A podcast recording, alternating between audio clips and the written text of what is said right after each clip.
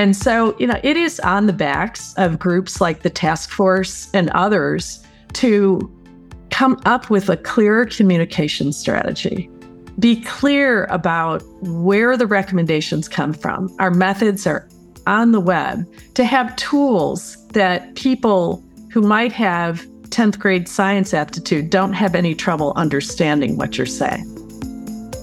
Hi, everyone. Welcome back to the Live Well podcast and to part two of Dr. Carol Mangione's deep dive into the U.S. Preventive Task Force.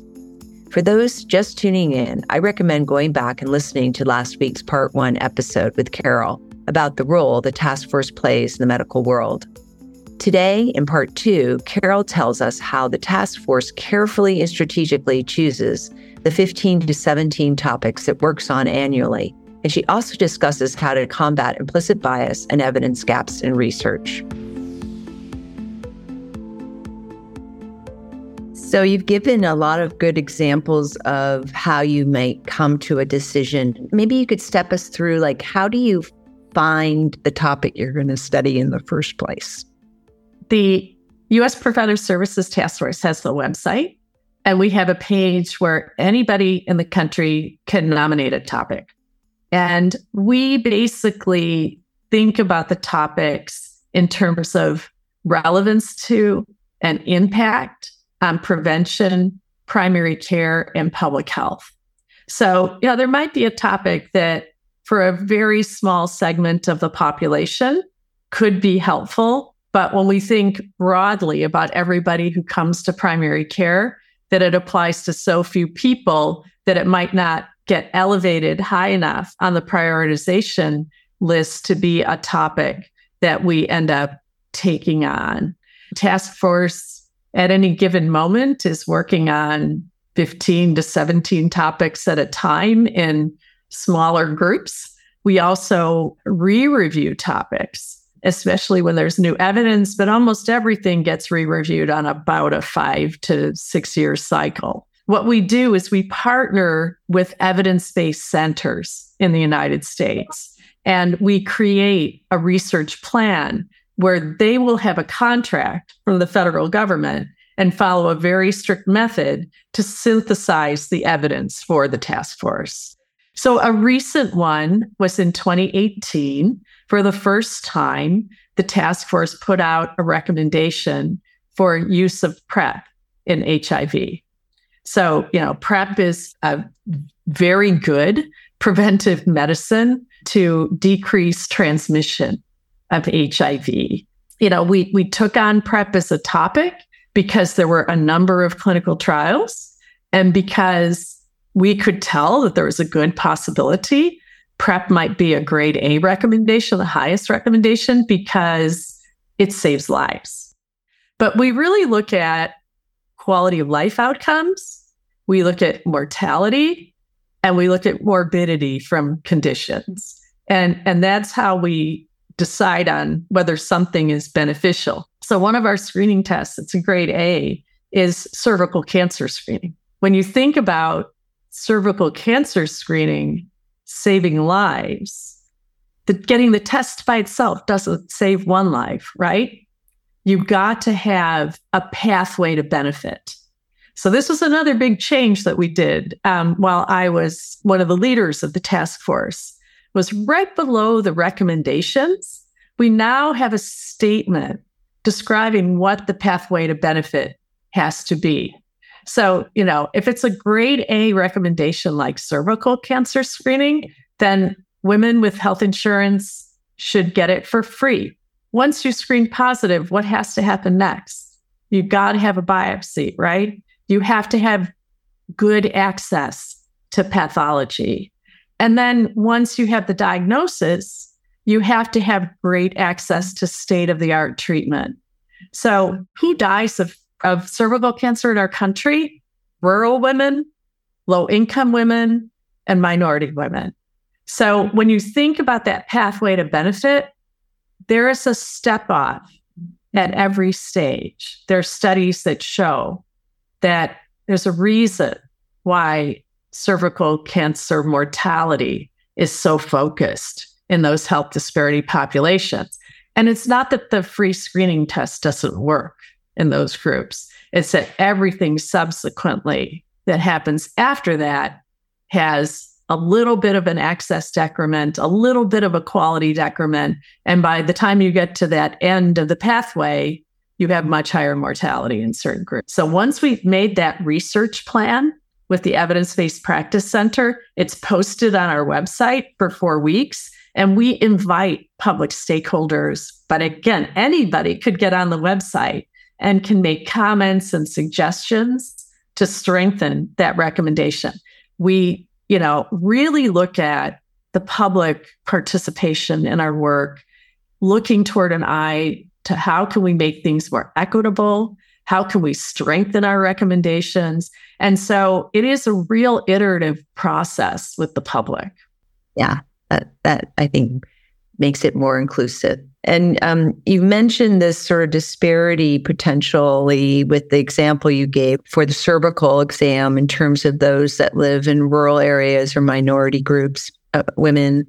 There's also, you've mentioned in the past and conversations that we've had about this whole concept of implicit bias or racism that has happened a lot in research overall. I'd like to understand, well, for our listeners, if you could define what implicit bias means, but also what does this mean or what does it tell us we need to do as we move forward in our research plan? Absolutely. So, implicit bias is really a bias that is happening, but somebody isn't deliberately trying to rig the study to, to make something. So that would be explicit bias, right? If if you had a belief that certain groups should be excluded from studies. That would be explicit.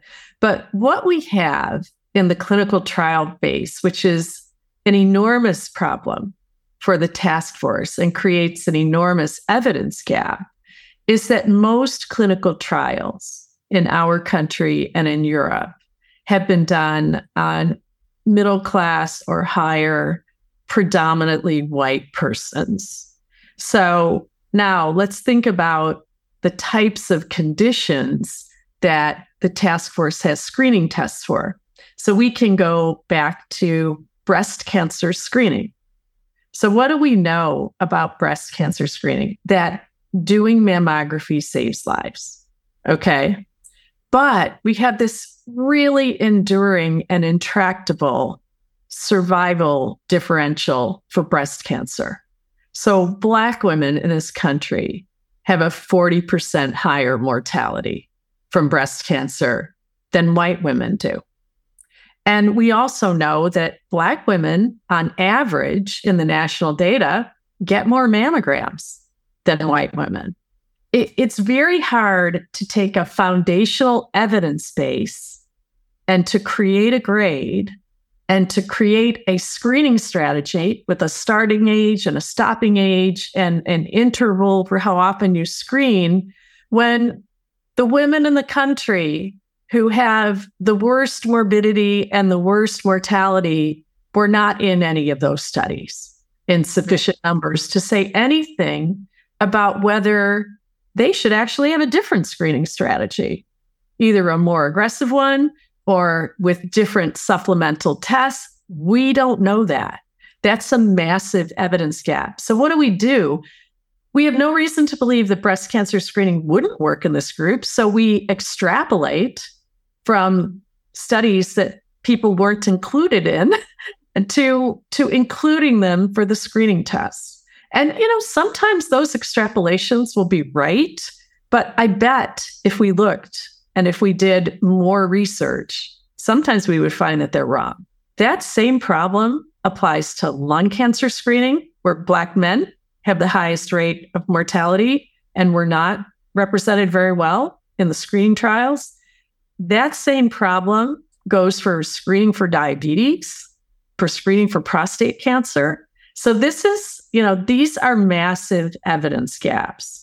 And what's happening is our populations that have the worst health disparities and get these conditions more frequently than other people aren't in the preventive evidence base. And so, you know, when we in task force world think about evidence gaps, there are evidence gaps that we would love to have filled. And certainly screening for young children, infants uh, for autism, we have a big evidence gap there. And so we're on an eye for kids under 18 months because we don't really have very good studies. That's one type of evidence gap. In the past few years, and specifically the pandemic, we've seen so much about how politics and specifically the political divide in science communications are related. How do you think this uh, has impacted scientists and the general population? This kind of division uh, and sort of skepticism of science these days. How is that harming our population? Yeah. So I think, I mean, I think what you're driving at is really a lack of trust. There are certain entities in our country that have had longstanding trust by the population. So one of those entities would be the Centers for Disease Control. And I think that two forces were simultaneously at play. And, and anytime a topic gets politicized, invariably it's hard to get the voice of unbiased evidence base out there in front. So anytime there's a group that has a way to benefit from an alternative narrative, you're going to run into trouble with trust in the population. With the advent of the internet, with the absolute swamp of uncurated information, and with a public that um, is getting less training in scientific method and and less skills to how to evaluate information coming at them what we're finding is that you know there's almost a 50% segment of our population that during covid really felt like the information out there about the effectiveness of the vaccine the information out there about whether the pandemic was a problem just was a very politicized and muddled story.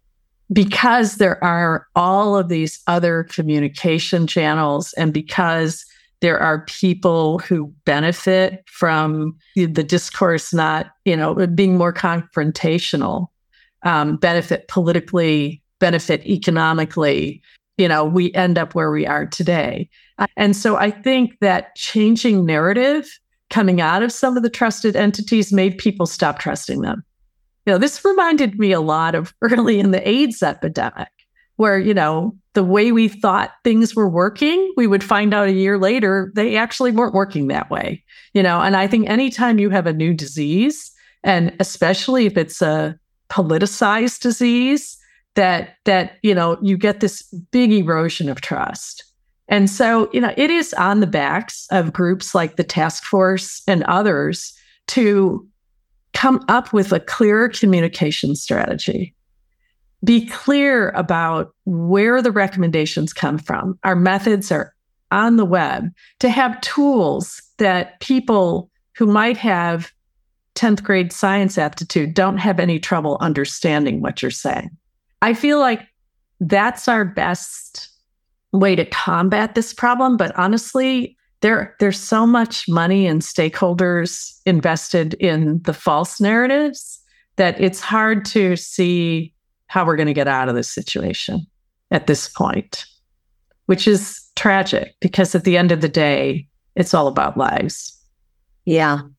Communication is so critical. And now there's so many routes for communication and getting people's attention as yeah. well you know the the work you do carol in your day job and then in these volunteer positions is really something that is inspirational and also brings so much confidence to um, i think those that are delivering medicine returning back to the individual and you the last question that we usually ask our podcast guests is what does it mean for you to live well Oh, well, that's a good question.